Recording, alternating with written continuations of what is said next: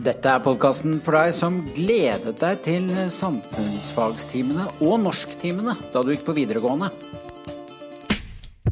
Samfunnet preges fremdeles av beslutninger tatt i utdanningssektoren på 1950-tallet. Utdanningspolitikk handler om de lange linjer. Du hører på Blir det noen velgere av dette? Og det blir det jo mest sannsynligvis ikke. De linjene jeg leste for deg nå, de er fra side 1 i NOU 2019-3 Nye sjanser, bedre læring. Og vi har eh, noen gjester med oss som skal snakke om den rapporten. Den har fått mye oppmerksomhet. Bare noen ting.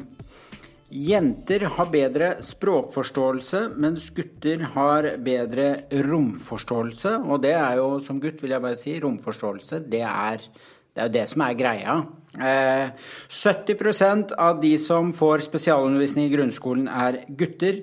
En gjennomsnittlig gutt har til ti karakterer på vitnemål fra ungdomsskolen, som er lavere enn jenters. Flere gutter enn jenter har ikke fullført videregående etter fem år. Dette er noe av problembeskrivelsen som denne NOU-en tar for seg. Og Mats Kirkebirkeland, du satt i dette utvalget. Mm. Velkommen. Tusen takk for det. Og bare før vi begynner å snakke om akkurat rapporten, så må jeg nesten spørre, fordi vi politikere vi er veldig glad i å sette ned sånne utvalg. Men hvordan er det å sitte i et sånt utvalg? Mm, ja, eh, nå har jeg kun sittet i to utvalg, eh, og dette er det andre, eh, som var veldig forskjellige. Men det fungerer jo på den måten at Uh, man har et tidsperiode hvor man skal levere, får en frist for å levere NOU-en. Uh, så får man et mandat. Uh, jeg har forstått at disse politikerne er veldig opptatt av det mandatet, for det, det mandatet kommer vi stadig tilbake til i utvalget. på en måte, hva, hva, er det vi faktisk skal levere, og hvordan skal man tolke dette mandatet. Så har man møter hvor man møtes og får sakspapirer omtrent en gang i måneden. da bruker man lang tid på å lese eh, sakspapirer. Um, som vi har også et sekretariat på, fra departementene som på en måte forbereder sakene. Um, og uh, møtes man og diskuterer grundig gjennom alle saker og sakspapirer og kommenterer og stiller spørsmål. Og beslutt, tar beslutninger eh, løpende og eh, peiler kursen videre til, til mål om levering. Men hvordan er diskusjonene? Kan de være høylytte? Krangler dere litt, eller hvordan er det? Ja, ved dette utvalget her så, så, var det, så, var det, gode diskusjoner i utvalget, hvor man både hadde medlemmer med eh, forskerbakgrunn, men også medlemmer fra sektoren. Eh, og ikke minst deltar jo også sekretariatet i de fagpersonene departementet deltar med ikke nødvendigvis i diskusjonene, men kommer med opplysende fakta f.eks. underveis. Eh, men avhengig fra utvalg til utvalg så regner jeg med at, at det er avhengig av hvilken type diskusjoner har hvilken diskusjonsnivå er. Men i dette utvalget så var det gode diskusjoner, men saklige. Ja. Veldig bra. Og da skal vi snakke om selve rapporten. Og fortell litt nå. Problembeskrivelsen er Hvorfor finnes denne rapporten? Den finnes jo fordi man nå ser eh, Du nevnte noe statistikk innledningsvis, men man ser nå at nå gjør jentene bedre på skolen enn guttene i alle fag, bortsett fra gym. Eh, man ser det også på utdanningsstatistikken, høyere utdanningsstatistikken, hvor betydelig flere og flere kvinner tar høyere utdanning enn menn. Eh, for et par år siden var det for første gang eh, flere kvinner enn menn som tok mastergrad.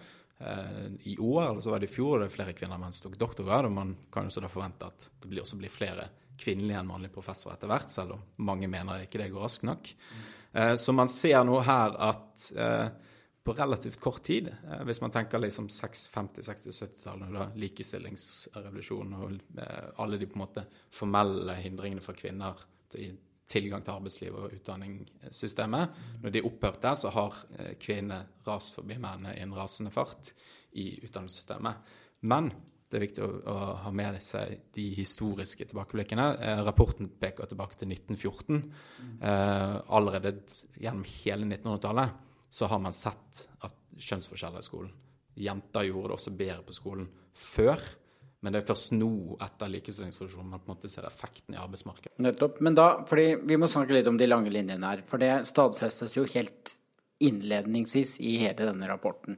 Hva, er, hva sier man om årsakene til at det er blitt sånn? Da er det en sånn eh, Årsakene er den at vi fremdeles ikke vet årsakene. Det er sånn eh, enkel konklusjon. Vi vet ikke nok om årsakene.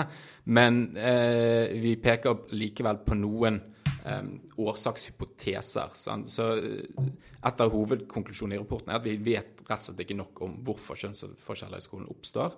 Men det er noen studier som på en måte har sett på kjønn som en bieffekt så vi kan hente noe ut der.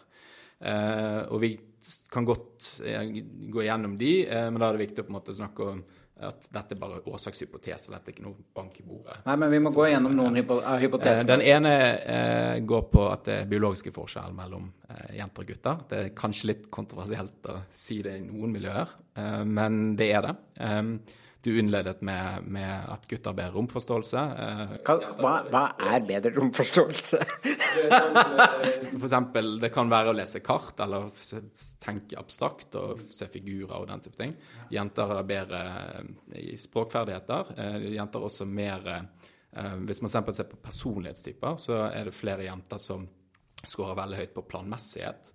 Eh, planlegge og strukturere hverdagen og den type ting. Som, som hvor du også har en, er god til å planlegge og konsentrere deg, så er det også god korrelasjon med å gjøre det bra på skolen. Eh, så det er en del sånn eh, biologiske forskjeller på individnivå mellom jenter og gutter. Men det er lett å generalisere det her. Det er snakk om det finnes både eh, jenter som er gode, ikke gode på planmessighet og den type ting. Dette er da gjennomsnittsforskjeller eh, som får store utslag. Så eh, er det forskjeller i eh, foreldrenes forventninger, eh, og hvordan foreldrene rett og slett opp, oppdrar sine døtre og sønner. Man ser at både fedre og mødre tilbringer mer tid med såkalte læringsstimulerende tiltak eller fremmede tiltak med sine døtre enn sine sønner.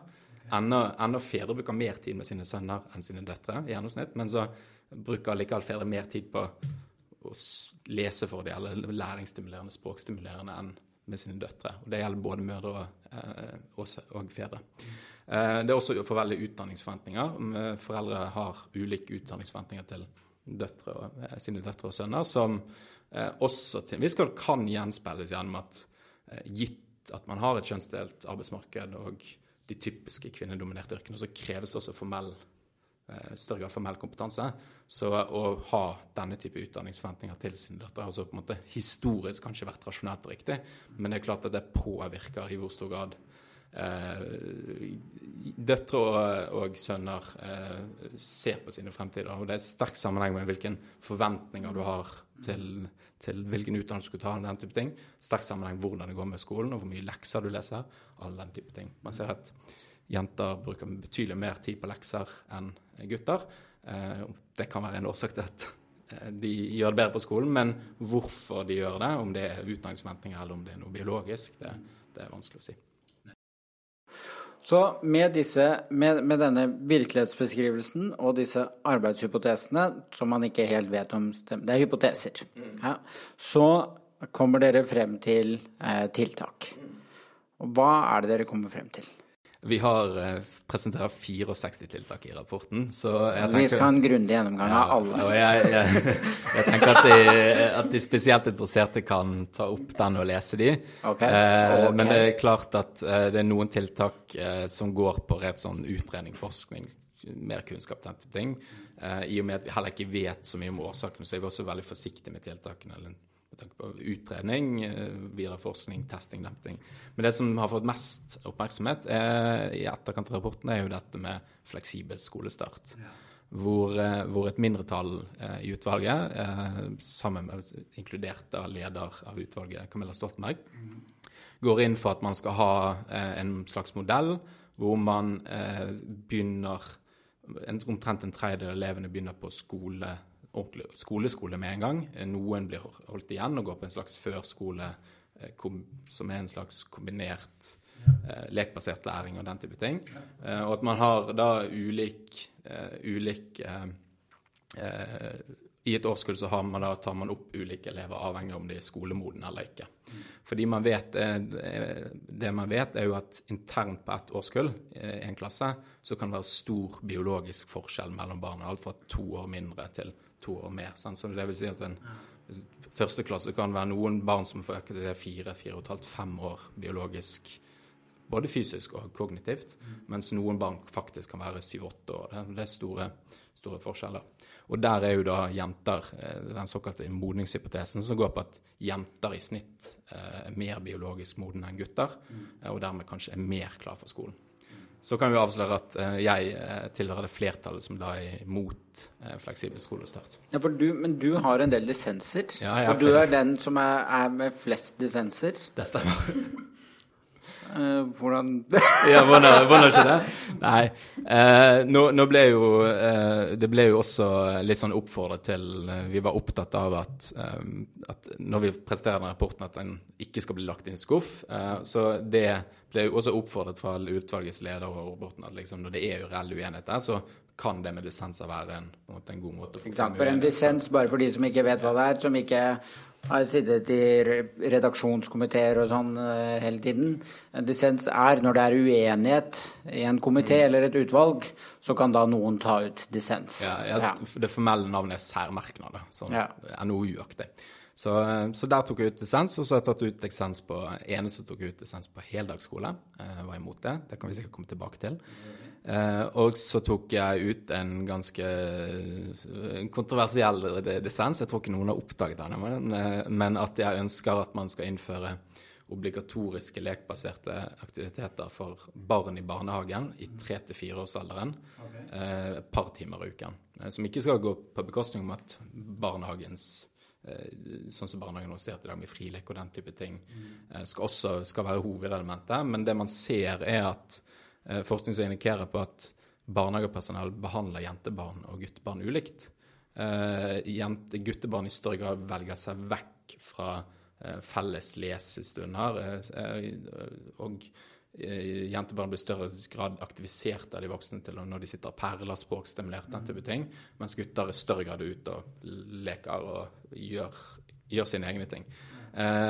dette har en effekt ved at Eh, for, eh, for, jentene da, får du da dobbeltstimulering, spesielt disse foreldre med høyere utdanning. Eh, de får dobbelt opp for de kommer hjem, og så blir det språkstimulert der òg. Det er ikke så ille for de små guttene som har foreldre med høyere utdanning, for de kommer hjem til, til et hjem hvor du får språkstimulans og får læringsstimulans der. Kanskje de også blir lest for kvelden. Men for de guttene som ikke har det miljøet, så blir du ikke stimulert nok og lært nok i barnehagen, heller ikke når du kommer hjem. Eh, og dette eh, kan ha store effekter. òg. Det er veldig mye snakk om tidlig innsats nå. Eh, alle er enige om at man skal flytte ressursene bort fra ungdomsskolen og nedover på barneskoletrinnet. Men jeg er bitte litt redd for at forskjeller, både kjønnsforskjeller, men også sosioøkonomiske forskjeller, allerede starter i barnehagen. Og at vi må tenke tidlig innsats der. Det kan godt være det allerede noe forskning indikerer på at det starter allerede barnet ett år. Mm. Sånn, så, Bare et kort spørsmål før vi får inn neste gjest. fordi at eh, det, eh, Når man sier å skyve eh, ressurser fra ungdomsskolen og nedover, mm. har det ikke også lenge vært snakk om at ungdomsskolen er de glemte skoletrinnene? Som ikke har hatt så mye oppmerksomhet, som ikke har fått så mye ressurser. Det, det er nok riktig i, den, i den, måte, den, politiske debatten om skolen, så glemmer man ofte ungdomsskolen. Man er opptatt av eller barneskolen og videregående skole. Men hvis man ser f.eks. på eh, spesialpedagogiske vedtak og andelen der, så ser man at det topper seg på slutten av barneskolen og fortsatt ned på ungdomsskolen. Det er jo veldig rart å ha bruke sette inn masse ressurser på de barna som begynner i ungdomsskolen, for å få de til å henge etter, og, men, og ikke få de tidlig. Um, det er sånn det er ressursoptimalisering, men det handler jo også om at vi må fange det mye tidligere. Uh, men igjen, uh, hva hvis det er allerede for seint å fange det opp på barneskolen? Men vi har ikke bare én fantastisk gjest her i dag. Vi har to fantastiske gjester. Og den andre fantastiske gjesten, det er deg, Mathilde Tybring-Gjedde. Hallo, hallo. Hallo. Du har jo vært her før. Det har du òg, da, Mats. Mm. Eh, da snakket du om verdensrommet. Ja. Ja. Eh, Mathilde, du har også vært her før, men du sitter på Stortinget for Høyre, selvfølgelig, som seg høre bør, i utdanningskomiteen. Yep. Og bare sånn, Før vi går på eh, å snakke om selve rapporten og hva du syns om den. Bare sånn at alle er klar over det. Nå er det kommet en svær rapport om dette. Hva er videre behandling av den? Hvordan er det man jobber videre med en sånn rapport? Så ofte så følger man opp en, en NOU da, med en stortingsmelding som direkte på en måte omhandler NOU-en. Det kommer man ikke til å gjøre med denne. Og det er fordi at mange av forslagene er jo egentlig på liksom, omhandler jo alt i skolen. Eh, og spiller rett inn i andre prosesser. Så vi skal jo legge frem en ganske viktig melding om tidlig innsats, spesialundervisning, inkluderende fellesskap. Rett etter eller rundt september, oktober, november. Eh, og da vil jo mange av de forslagene kunne komme inn der. Så det er jo den konkrete oppfølgingen nå. Ja. Nettopp. Og så til rapporten. Virkelighetsbeskrivelse, arbeidshypoteser, alt dette. Er du enig i det som er utgangspunktet for rapporten? Jeg er nok eh, veldig enig i mye av det Mats sa på problembeskrivelsen. Og så syns jeg den mest absurde kritikken som også utvalget fikk, var jo fra noen eh, kvinner, som er feminister, som jeg også er, som da mente at eh, ja, men se på menn fortsatt dominere lederskillinger. Altså det var nesten der man gikk med en gang. Mens dette handler jo egentlig om systematiske forskjeller som vil påvirke mye mer enn bare mannens posisjon i en del sfærer. Jeg tror det kan ha ganske konsekvenser for familieliv, for mange andre eh, viktige forhold som de fellesskapene folk er en del av. Ja, hvordan da, egentlig? For at det man ser på etterspørselen etter jobber, f.eks., så er det et fall i en del ufaglærte jobber og en del mannsdominerte yrker. Det er der du vil se fall i etterspørsel. Eh, mens f.eks. sosiale ferdigheter vil bli en veldig mye mer viktigere ferdighet årene fremover. For det er noe på en måte ikke roboten ikke automatisk kan overta. Eh, og det er klart at da, hvis, hvis, kvinner er bedre i sosiale ferdigheter, språk og tar flere, mer høyere utdanning, så det er klart at her kan det bli en mismatch som er, har konsekvenser for mange ting. Mm. Og da, Når vi kommer da til eh, tiltakene som de foreslår Mats, du gikk jo gjennom noen av dem, og også noen av dine dissenser. Mm. Mer eller mindre kontroversielle. Hva, hva, er du fornøyd med det som kommer som eh, forslag?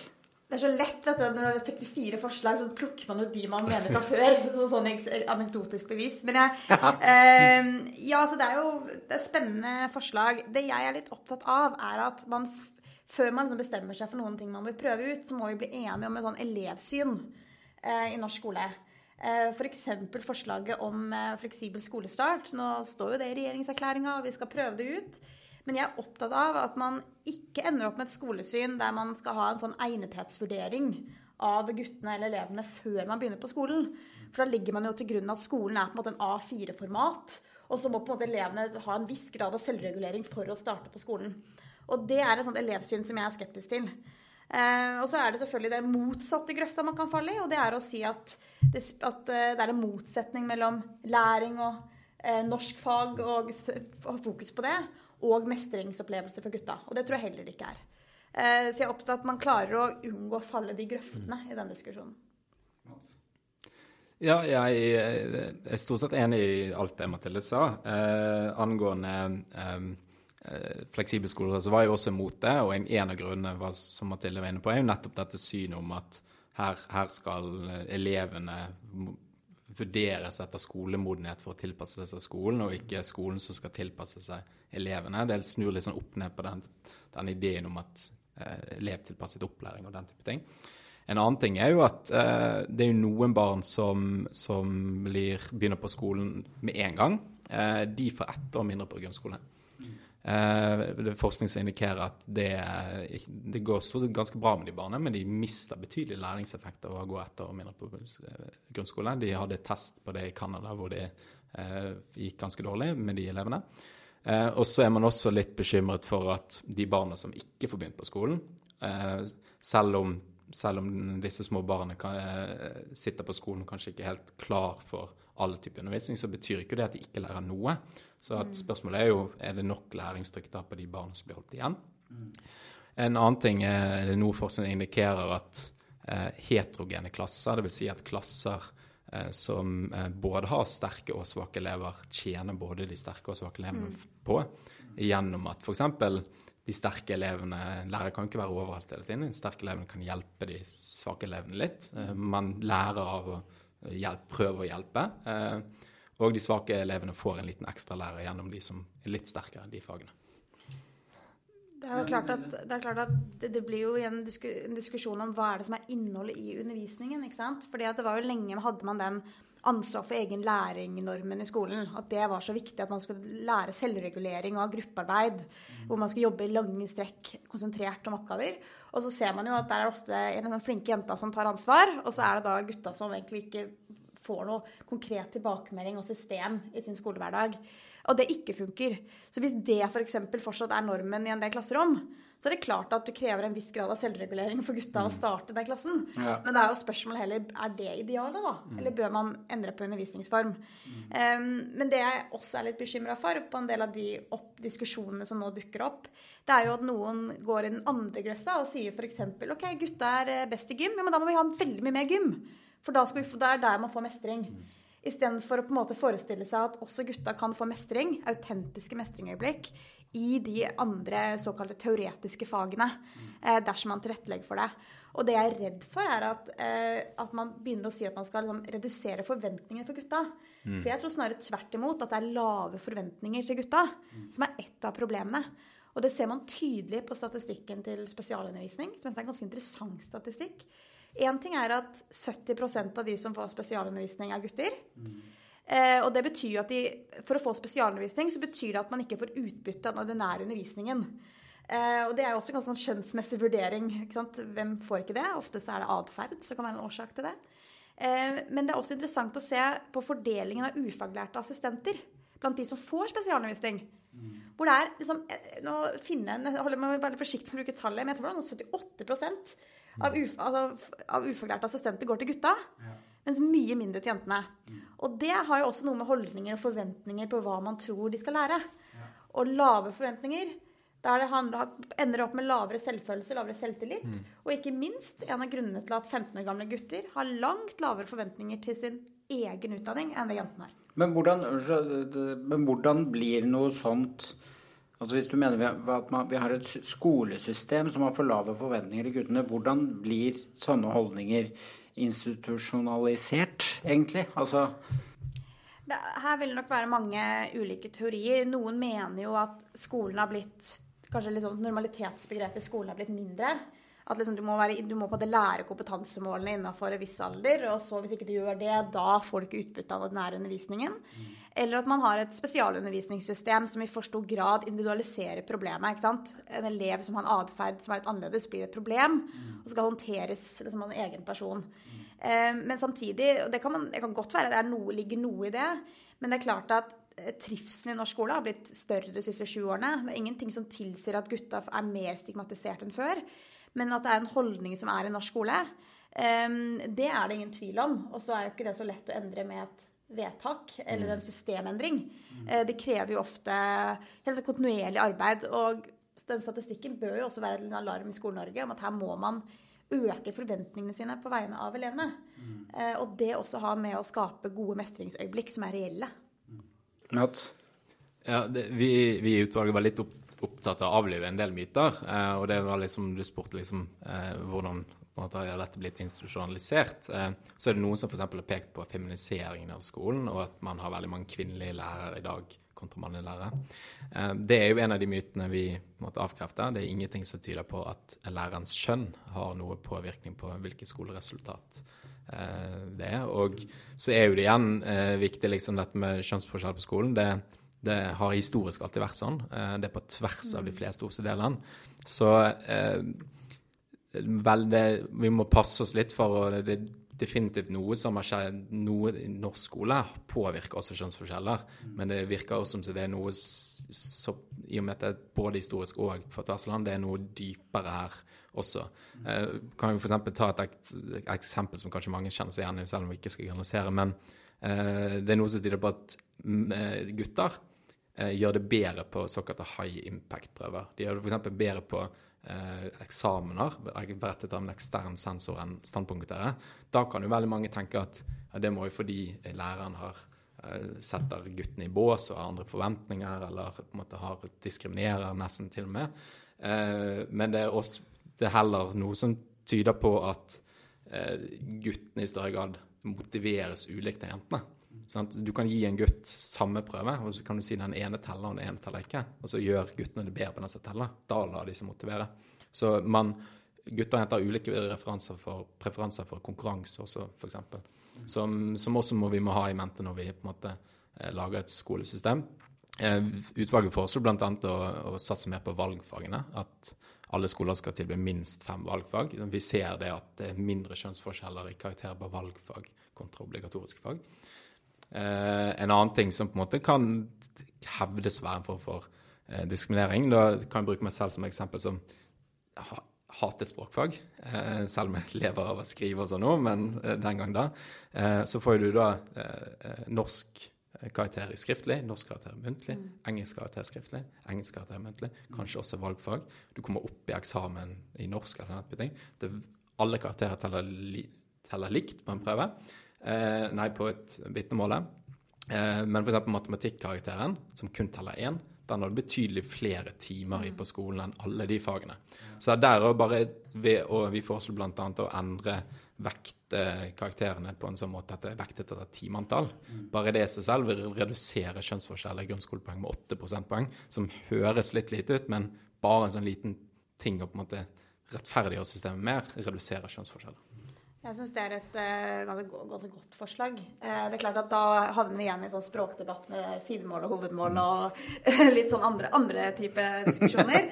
uh, men jeg tror nok det er, det er lurt. Og så ser man også at Eh, de matteoppgavene som er lange tekstoppgaver, mm. det er også ganske sånn Kan jeg vel ha noe å si for kjønnsforskjellene, ikke sant? For det er mer Der presterer gutta dårligere. Eh, og det, da må man stille seg spørsmål spørsmålet hva slags lesestoff har vi? Hva slags oppgave får man i matematikk? Hvor eh, klarer man å in integrere man språk så mye i de andre fagene at det rett og slett er demotiverende? Mm. Eh, slik at man ikke får vist den fulle bredden av hva man kan. Mm. Eh, det, og det igjen handler om innholdet i skolen, som rapporten ikke går så mye inn på. Mm. Men som jeg håper at man kan følge opp, nemlig at kommuner setter i gang med lokale forsøk med f.eks. For mer konkurransepregede aktiviteter og se hvordan det funker. Mm. Fordi man vet absolutt for lite. Og jeg er i hvert fall skeptisk til å sette i gang sånn gedigne, dyre, store reformer i norsk skole igjen. Mm. Eh, fundert på ganske lite forskning. Eh, når jeg tror det er veldig mye handler om innholdet i undervisningen også. Mm. Det, det, definitivt. Uh, utvalget har jo, uh, utvalgets tiltak har jo, ser jo det fra måte, et statsperspektiv, politisk ledelse i departementet. Så, så, det er jo selvfølgelig viss begrensning i hvilken type tiltak eh, man kan eh, anbefale. F.eks. vi kan Det som en skoleledelse gjør, eller skoleeier gjør, peker vi på er veldig veldig viktig. Men vi anbefaler ikke noe tiltak der, for det kan man på en måte ikke påvirke fra Kunnskapsdepartementets side. Men apropos dette med lokale forsøk og sånn, er det sånn at det har vært for mange eksperimenter i den norske skolen? Ja, um, Utvalget peker i hvert fall på deler av det. Vi mener at det f.eks. er uetisk å tenke seg at vi vi bruker det, jeg vet ikke om det er 150 eller 170 milliarder kroner på eh, barneskolen og grunnskolen og barnehage, uten at vi nødvendigvis vet konkret hvordan det går med barnet, og finne ut og følge forskning og data på det. Og veldig mange av reformene som, som gjennom, har blitt gjennomført i norsk skole, har blitt gjort litt, kanskje litt for mye basert på ideologi, men litt for lite forsknings, eh, forskningsbasert. Og heller ikke mulighet til å kunne effektevaluere det i ettertid, fordi man mangler muligheten til på å følge opp eh, dataene i etterkant. Det er klart at Jeg er nok litt enig i det. I Reform 97 f.eks. så vedtok jo politikerne at 60% av undervisningen på barneskolen skulle være gruppe- og temaarbeid. Mange gode intensjoner bak det. Da lærer man å samarbeide osv. Altså Gruppearbeid var det verste jeg visste. Og det var det mange andre gutter, inkludert deg, som også mente. Så for nettopp fordi at det er den flinke jenta som tar ansvar. ikke sant? Og så sitter man egentlig igjen og ikke har noe system i undervisningen. Og ikke tydelig klasseromsledelse og ikke konkrete tilbakemeldinger som tyder på at gutta trenger i større grad enn jentene. Og det er jo da gode intensjoner fra politikerne, men en detaljstyring av skolen. Så det man, jeg er glad for at vi nå i større grad diskuterer, er hvordan man kan skape sånn profesjonssamarbeid på skolene. Hvor læreren ikke er sjef og kan låse døren i sitt klasserom, men diskuterer forskningsbasert med de andre lærerne. Og hele tiden utvikler undervisningen videre. Og så var det en ting som vi sa at vi skulle komme tilbake til, og det var heldagsskole. Mm. Og SV har jo hyllet utvalgets oppfatning om heldagsskole. Eh, for eller mot, hvor står vi her? For det handler jo om hvorvidt man skal institusjonalisere barndommen til folk eller ikke. annet spørsmål. uh, ja, nei, altså Heldagsskole er jo et godt eksempel på en diskusjon der man hele tiden egentlig har avveining av ulike verdier. fordi at dersom man vil utjevne sosiale forskjeller 100% i det norske samfunnet, så burde man jo egentlig institusjonalisert barndommen fra veldig tidlig av. Fordi foreldre er jo amatører. Jeg har ikke sett at foreldre har noen sånn mastergrad i barnepsykologi eller utvikling. Eh, mens det har mange av de som jobber da i skolen og barnehagen. Eh, samtidig så vil jo noen mene at det å være barn også de har behov for å kunne ha egne valgte aktiviteter, kunne leke fritt, ikke være på en måte ikke blir utslitte når de kommer hjem og så går rett til sengs, men at de faktisk kan eh, få lov til å ha en, en frihet eh, i sin hverdag også. Eh, og i Danmark så har jo egentlig sosialister i Danmark nå vært ganske skeptiske til det de gjør der, som nettopp er en type heldagsskole. Fordi man opplever at barna selv mener at de har for mange timer på skolen. Du tok ut dissens her, eh, Mats? Ja, jeg var det eneste i utvalget som tok ut dissens på det forslaget. Eh, det handler litt om, som Mathilde har vært inne på, at eh, vi må vi, Det er en fare for at barndommen blir for mye institusjonalisert. Det er også noe indikasjoner på at det kan være litt negativt på guttene som er da i skolemodus, da, i anførselstegn, hele tiden, og at det er en forskjell på den fritiden man har initiert på skolen, eller AKS eller SFO, og den fritiden man har ellers. Um, så er jo det heller ingen tvil om at, uh, at uh, man uh, Det forslaget som, som, ligger på bordet, handler jo til, også til en viss grad om å utvide handler ikke om å utvide antall timer på skolen, men handler om å utvide dagen i seg selv. Hvor, hvor man skal ha mer måte, tid mellom timene til å løpe fra seg og den type ting. Eh, og eh, det er jo noen indikasjoner på at eh, spesielt gutter, men sikkert også jenter, har godt av å få et lite avbrekk på skolen. Så det kan jo også Det heldagsskoleforslaget har jo også noe for seg, men det blir jo da spørsmål hvilken avvenning som Mathilde var inne på her, man har. Veldig spennende. Tusen hjertelig takk for at dere kom og ville prate om dette. Tusen takk. Jo, og så er spørsmålet ble det noen velgere av dette. Jeg tror kanskje det ble noen velgere av akkurat denne episoden. Uh, det tror jeg. Og så får vi se, da. Vi får litt sving på målingen igjen. Ja, god respons der. Tusen takk for at dere ville være med. Takk skal dere ha, og ha det bra.